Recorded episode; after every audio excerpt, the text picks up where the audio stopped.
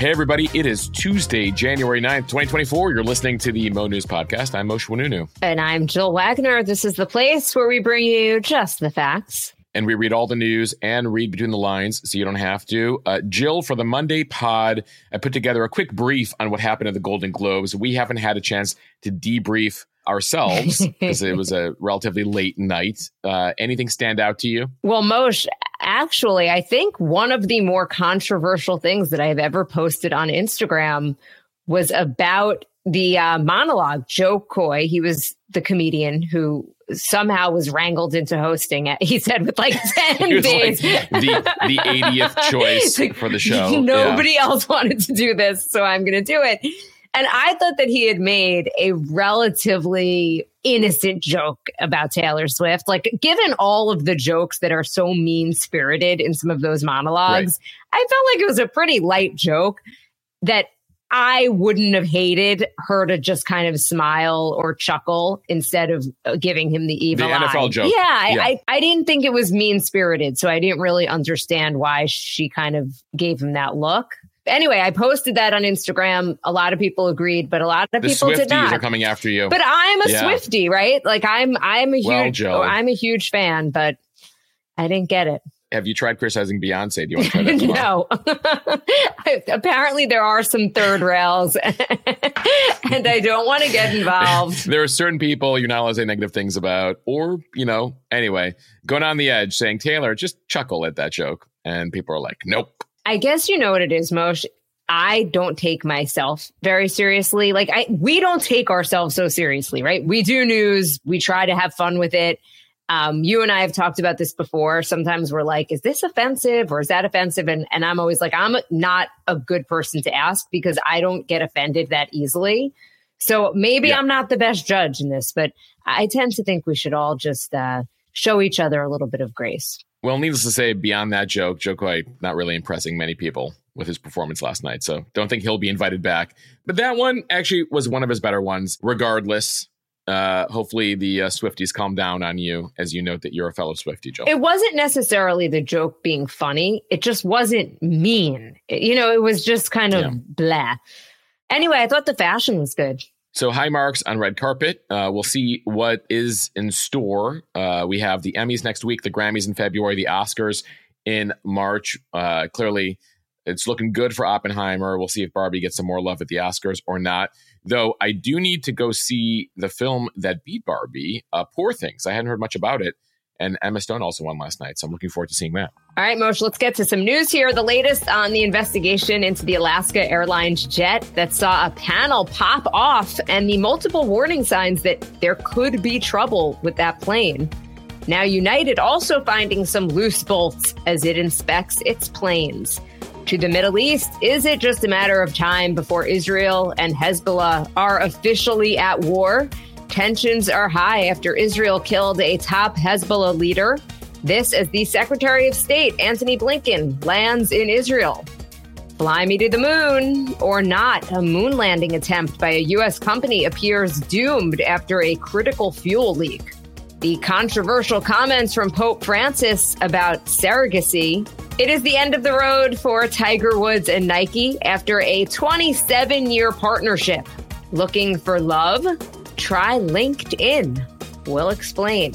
And speaking of love, why people are camping out at Target stores for a Valentine's Day Stanley tumbler. This thing is blowing up, this tumbler. And Moshe will have on this day in history. Jill, a little bit of fun history. We go way back to when Christopher Columbus says he saw mermaids swimming. Also, a big day for Apple News. And we wish a happy birthday to a certain uh, singer, Satellite. is that a, is that a good impression of him? Satellite. Oh, Dave Matthews Band. Yes, Moshe. I, I, mean, I figured it out. If that's, I, I guess that counts, right?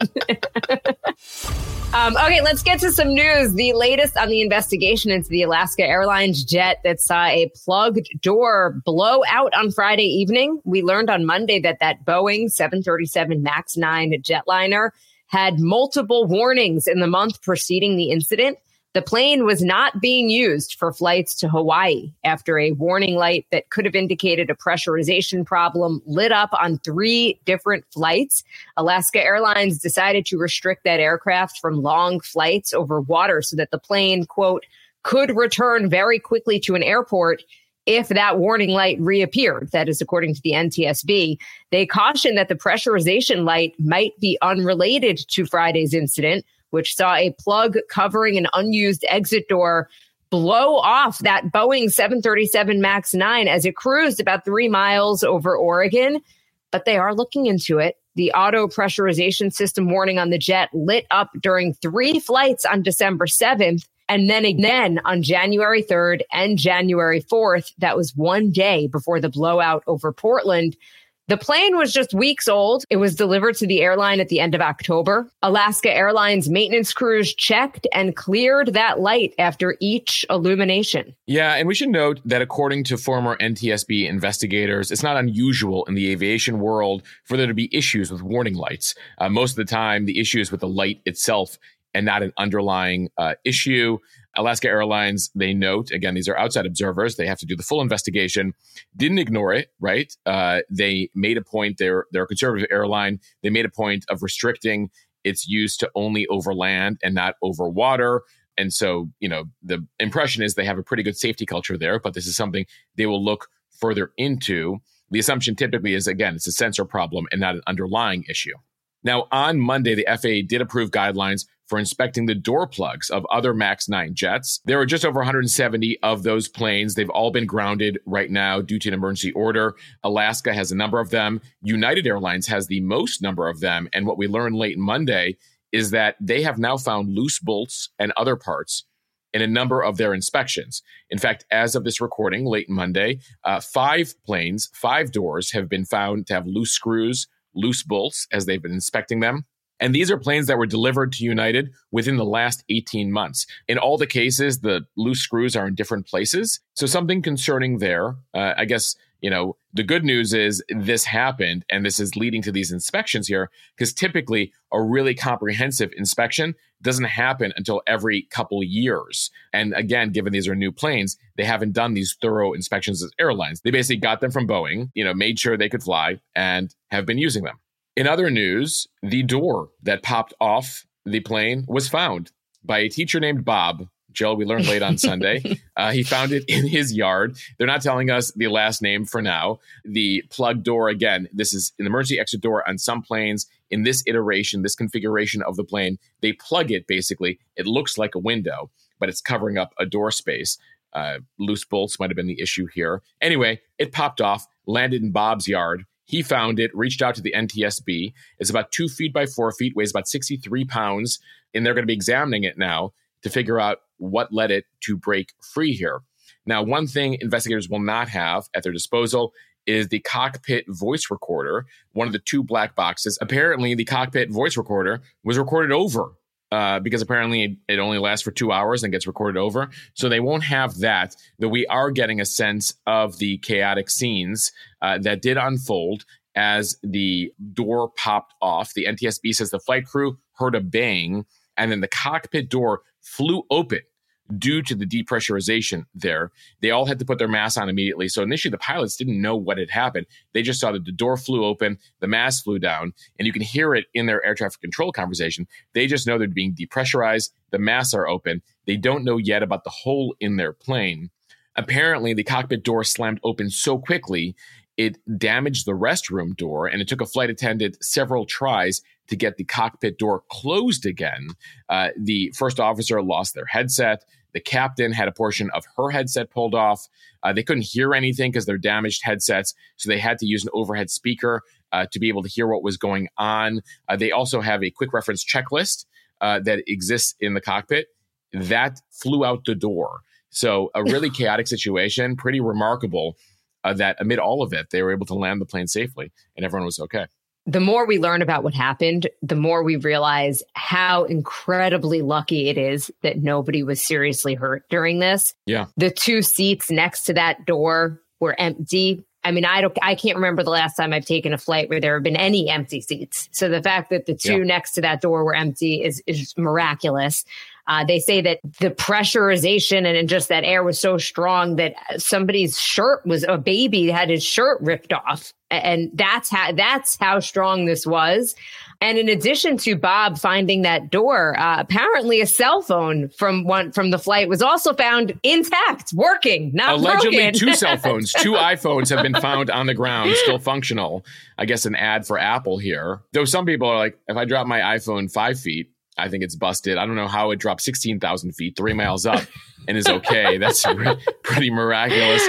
Joe, you know, we've been talking about this too. The other lucky thing is that they were still headed up. They hadn't reached cruising altitude yet, meaning everyone was still seated with their seatbelts on. If people had been kind of moving about the cabin uh, when this blows out, unclear what would have happened there as well. So if this was to happen, this happened in the right place at the right time with the right crew. Uh, very lucky here. But the concerning thing, and we'll follow up in coming days, is the fact that United is now finding at least five planes delivered to them with loose bolts.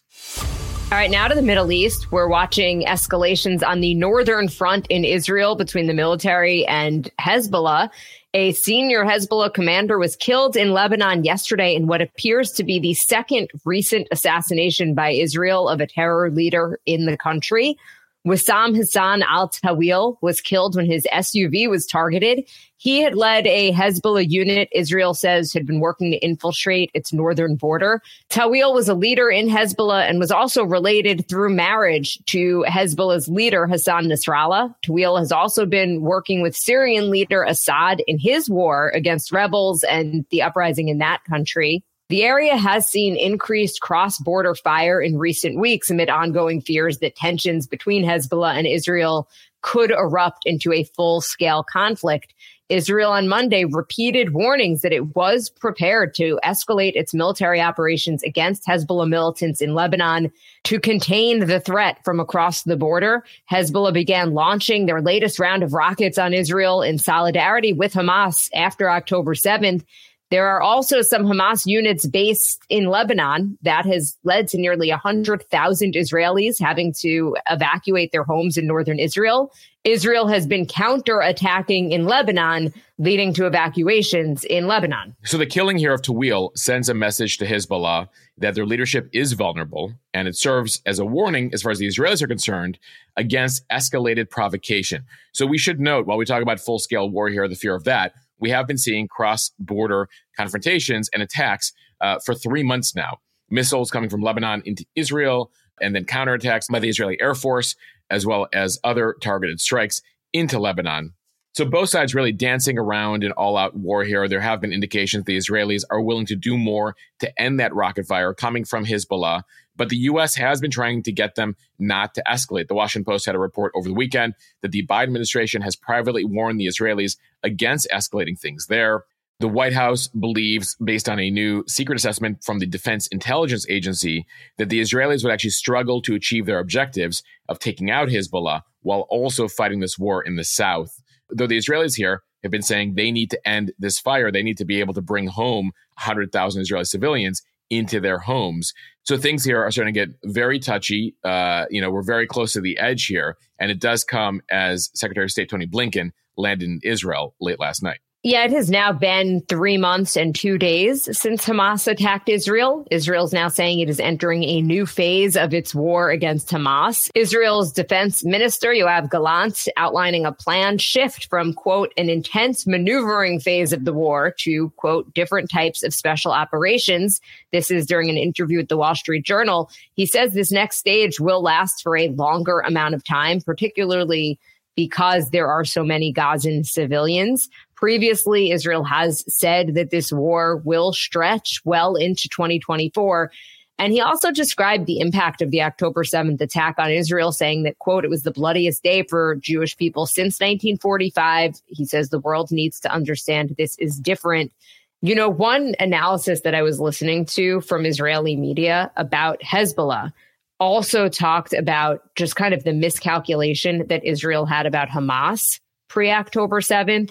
And there mm-hmm. is some thinking in Israel that while they certainly are not looking for a war with Hezbollah, which we know is much better trained than Hamas and has much better arms than Hamas. Right. They have like 10 times, 20 times the rockets that Hamas has.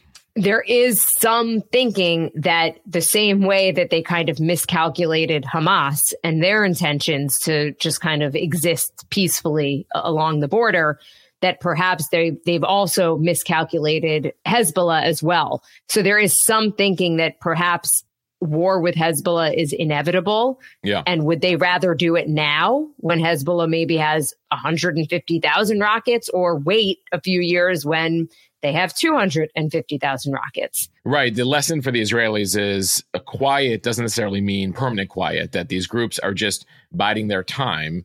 And the assumption they had about Hamas that, oh, maybe Hamas actually wants to coexist with us uh, is not an assumption they can have about Hezbollah to the north. So to do war on their terms. Of course, the U.S. is trying to bring things down um, a bit. So we'll see what comes of it. Back to Gaza, though, for a second, there is some news about the location of the mastermind of the October 7th attacks. Uh, Hamas military leader Yahya Sinwar. The Israeli media reports that the military does know his exact location, but he has surrounded himself, they believe, with a number of living Israeli hostages, which is preventing the IDF from carrying out a strike on him. That report follows statements from former heads of military intelligence in Israel who are hearing the same thing, which is making things challenging for the Israelis. Remember, there's about 130 hostages that remain um, in Gaza right now of the original 240. And while Israel has control over half of Gaza at this point, uh, things are getting pretty precarious for this last half. As I mentioned, Blinken is in the region. He's been popping around. He had meetings with the Saudi uh, leader as well as the leader of the UAE over the weekend. Uh, he says that they are interested in pursuing normalization and a peace deals with Israel, but only if there's a clear path for a Palestinian state. So that's something Blinken is presenting. The big subject of conversation is how does this end and what does it look like afterwards? The Israelis have been putting forth a number of proposals. The Arabs have been saying no. We need to see clear indications that uh, there will be a Palestinian state at the end of this process before we commit uh, to helping with the rebuilding effort, which we should note in Gaza is going to be several decades long, Jill. Just the utter destruction there, uh, more than 20,000 dead. It is a, you know, beyond multi-year rebuilding effort that'll have to take place there. And now to one of our longtime sponsors. If you are a longtime listener, you know that we have both been drinking AG1 for months now. And especially with young kids, we could use all the help that we can get when it comes to energy levels. AG1 is a foundational nutrition supplement. It supports your body's universal needs like gut optimization, stress management, and immune support. AG1 continuously has been refining their formula to create a smarter, better way to elevate your baseline health. AG1 is a team of doctors and scientists that tested for 950 contaminants. It is NSF certified for sport and formulated based on the latest science with the highest quality standards. I have one friend who drinks AG1 and always says it's kind of like his insurance policy for the day, meaning that whatever else he has, whatever he eats or drinks, he knows he is covered, that he already got all the really important nutrients that he needs. And I'm the same way. I take AG1 in the morning and I know I am just covered for the day. If you want to take ownership of your health, it starts with AG1. Try AG1 and get a free one year supply of vitamin D and five free AG1 travel packs with your first purchase. Go to drinkag1.com slash mo news. That is drinkag1.com slash mo news, M O N E W S. Check it out. All right, time for the speed read from the Associated Press. The first U.S. moon landing attempt in more than 50 years appeared to be doomed after a private company's spacecraft developed a critical fuel leak just hours after launch yesterday. The Pittsburgh based Astrobotic technology managed to orient its lander toward the sun so that the solar panel could collect sunlight and charge its battery as a special team assessed the status of what was termed quote, a failure in the propulsion system. It soon became apparent, however, that there was a critical loss of fuel further dimming hope for what was a planned moon landing for February 23rd. Yeah, so they saw the fuel leak, said maybe we can, you know, use solar power from the sun to still achieve the mission. And then they discovered just how bad the leak was. So things don't look very good. Astrobotic was aiming to be the first private business to successfully land on the moon, something only four countries have accomplished. A second lander from a Houston company is due to launch next month. NASA gave the two companies millions of dollars to build and fly their own lunar landers. NASA wants the privately owned landers to scope out the place before astronauts arrive while delivering tech and science experiments for the space agency. Astrobotic's contract with NASA for the lander was $108 million, and it has more in the pipeline. Yeah, NASA is figuring out ways, given that it doesn't have the budget that it used to, to utilize private companies uh, to achieve part of its mission. No, Jill, you did mention uh, if they were successful here, uh, or if this Houston company coming up later this month is successful, they would join the four countries that have been successful in landing on the moon. Of course, the Soviet Union had a number of uh, moon landings. They never put people on the moon, but they did have moon landings in the 60s. The US, of course, is the only country that has put people on the moon. Uh, China landed on the moon with a lander back in 2013. And as we covered last year, India became the fourth country to land on the moon last year. But last year, we also saw landers from Russia and Japan slam into the moon and crash. An Israeli company tried the same thing in 2019, was not successful. So now these private companies are trying to get in the game here. Jill, we mentioned the science experiments and some of the stuff NASA wants from the company. The company's also making some money or was hoping to make some money off of this. Uh, they had on board cremated human remains and DNA collected from two private companies, Celestis and Elysium Space. Apparently, there are people out there who want to memorialize their loved ones or colleagues uh, who pay thousands of dollars to send a few grams of the cremated ashes to the moon in metal capsules. So they were going to basically put a cemetery on the moon as part of this uh, mission. But of course, they'll probably have to return to Earth with these remains, uh, given that things don't look good for this landing. We'll continue to monitor that. Uh, though this whole idea of putting human remains on the moon has been controversial. The Navajo Nation in the US, which is the largest group of Native Americans, says that that would be an act of desecration against indigenous cultures which regard the moon as sacred. Now, NASA is not sanctioning the lunar memorials. It doesn't have oversight over those payloads. The native groups, though, have been very upset. The companies are dismissing it, saying that no religion or belief should influence what we do on the moon. So, one of the storylines we are watching in regards to this whole mission.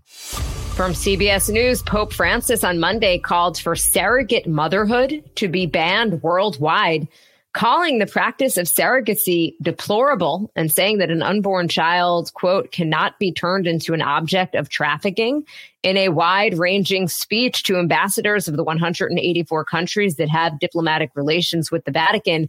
The Pope said surrogacy represented a grave violation of the dignity of the woman and the child and that it exploited surrogate mothers' financial circumstances.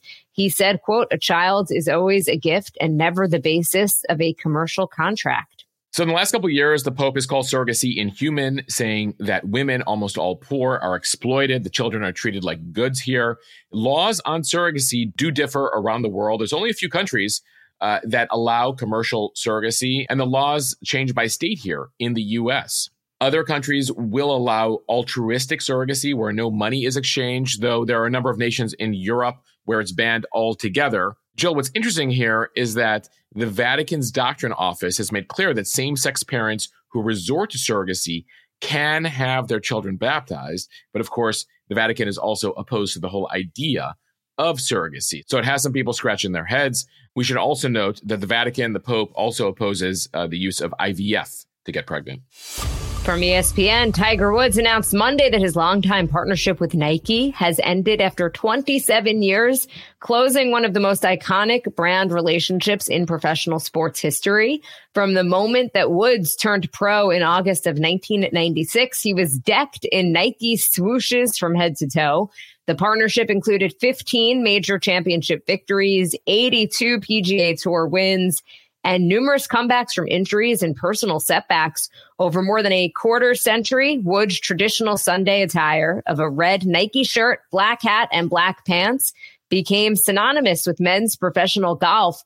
Woods, in a statement saying, over 27 years ago, I was fortunate to start a partnership with one of the most iconic brands in the world. He said Phil Knight's passion and vision brought this Nike and Nike golf partnership together. And I want to personally thank him, along with the Nike employees and incredible athletes that he has had the pleasure of working with along the way. So this appears to be a pretty amicable split here as far as what's next. Tiger wrote, People will ask if there's another chapter. Yes, there will certainly be another chapter. See you in LA. It appears to be a reference to his plan to play at Genesis at the Riviera Country Club in Pacific Palisades coming up next month. It's a tournament that he hosts and benefits his foundation. The numbers here with the Nike contract were huge. The most recent one was a 10 year, $200 million deal that he signed just over 10 years ago. Woods is now 48. He has not said what apparel brands he plans to wear at future events. He has been wearing FootJoy golf shoes since returning to competition from the injuries he had in that car wreck back in 2021. Nike, in its own statement, again, I mentioned it's amicable here, said, Tiger, you challenged your competition, stereotypes, conventions, the old school way of thinking. You challenged the entire institution of golf. You challenged us, and most of all, yourself. And for that challenge, we're grateful. Jill, we should note that, you know, with the various controversies Tiger has had and scandals he had through the years, the DUI, uh, the extramarital affairs, the various things over the course of the past decade or so, some sponsors left him, but Nike always had his back. In part, uh, maybe because the fans have kind of always had his back too. Yep. He's still so incredibly popular and just adds a level of excitement to any tournament that he is a part of. From Business Insider, looking for love? Apparently, LinkedIn is the place to be. It is hard to estimate how many of LinkedIn's 1 billion reported members are using the site to find love. The company doesn't collect or release data on the matter, and its community policies actually prohibit using the platform for romantic advances emphasizing that LinkedIn is a professional networking platform, not a dating site. Nonetheless, plenty of posts and articles suggest that many LinkedIn users have long been using the site for romance. And as LinkedIn has soared in the age of remote work, using the platform to find a date has gotten even more popular. One analyst who researches social media and pop culture said that dating via LinkedIn belonged to a long tradition of quote, dating hacks using online tools that are designed for other purposes to snag a date. Uh, this person saying in the aughts, this happened with Friendster and then MySpace. Oh, Friendster and MySpace. Those were the days. But it has since spread to myriad platforms that are ostensibly romance free. Even fitness tracking sites apparently are fair game. So the common thread that all of these apps have to have is DMs, direct messaging. Slide into the DMs, Jill. Uh, people hitting you up on the Peloton app. Definitely not me. well, as I'm doing like my 10 minute Salt-N-Pepa hip hop dance, no, no one's interested. But as far as LinkedIn here, uh, it's interesting because we do live in an age where there's Tinder, there's Bumble, there's Hinge, there's all these niche apps that are devoted to uh, dating. So why are people turning to places like LinkedIn? One answer comes from the growing number of people who have grown tired of the roulette like experience of the modern dating apps. Last year, there was a Pew survey that found that nearly one third of respondents had used an online dating site at least once. And the vast majority of them had been disappointed by the experience. Who would have thunk it? So LinkedIn as a dating site here does give you a sense of control uh, to boost the caliber, so to speak, of your prospects. It's, you know, you have a sense of who their employers were, their professional experience, their education, offers an extra level of credibility in a online dating space that is a crapshoot sometimes. You have no idea what to expect. And then, Jill, on LinkedIn, there's also those testimonials. So, you know, if you have testimonials from your boss, previous bosses, you get a sense of the type of person you might be dating. Still, I have to say this uh, LinkedIn's a mess. My messages are all like bots now that's a whole separate issue I have with the folks at LinkedIn these days. But I do get it because unlike dating apps, at least it, you're somewhat verified. You know, like the picture yeah. is going to be you,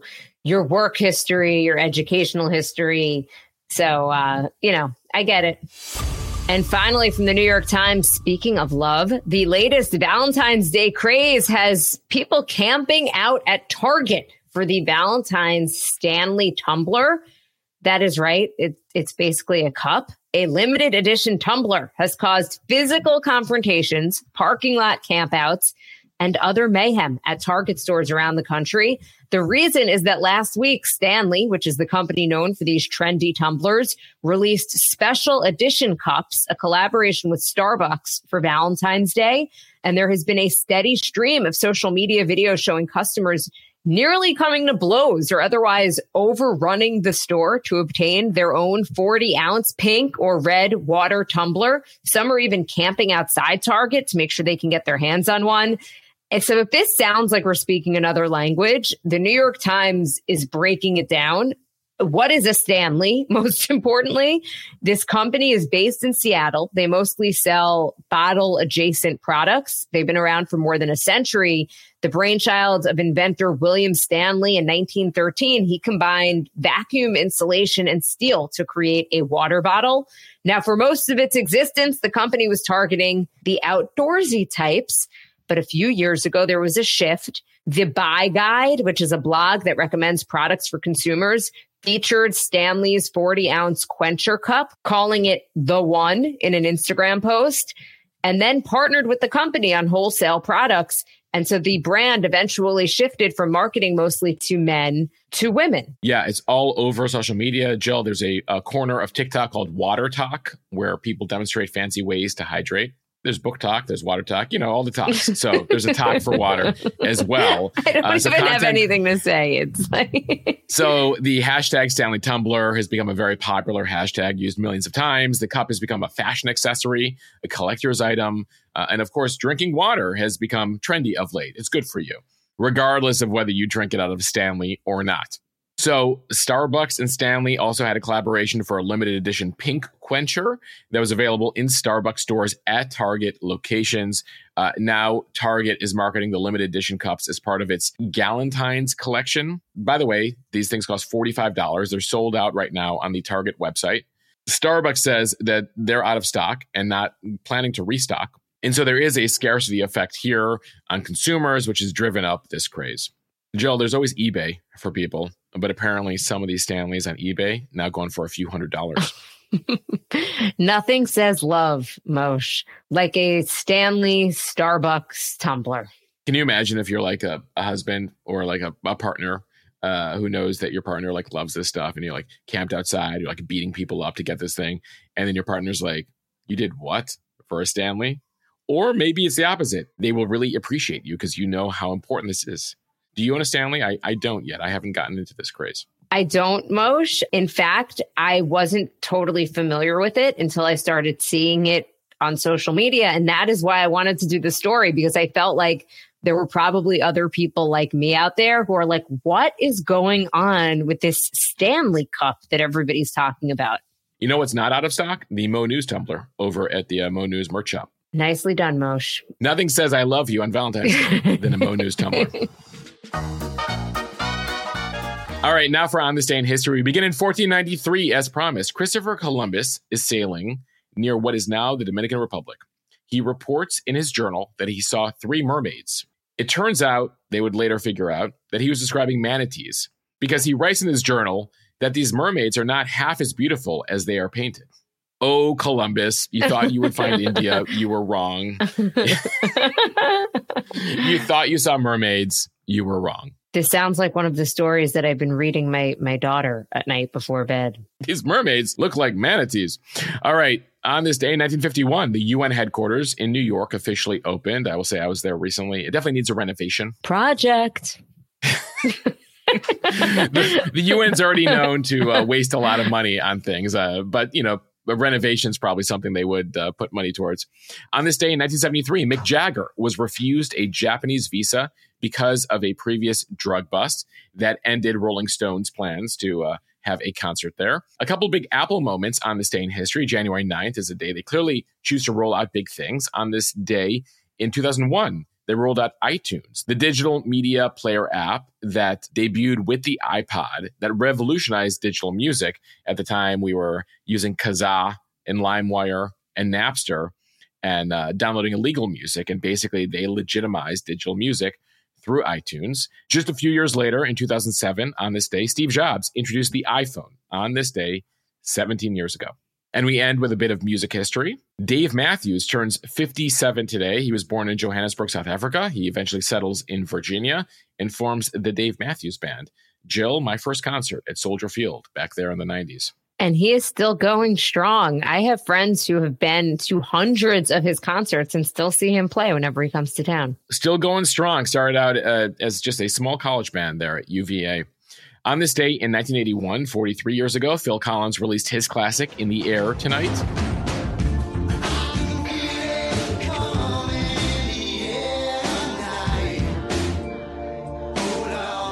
And you might remember the song from the early days of American Idol. You had a bad day.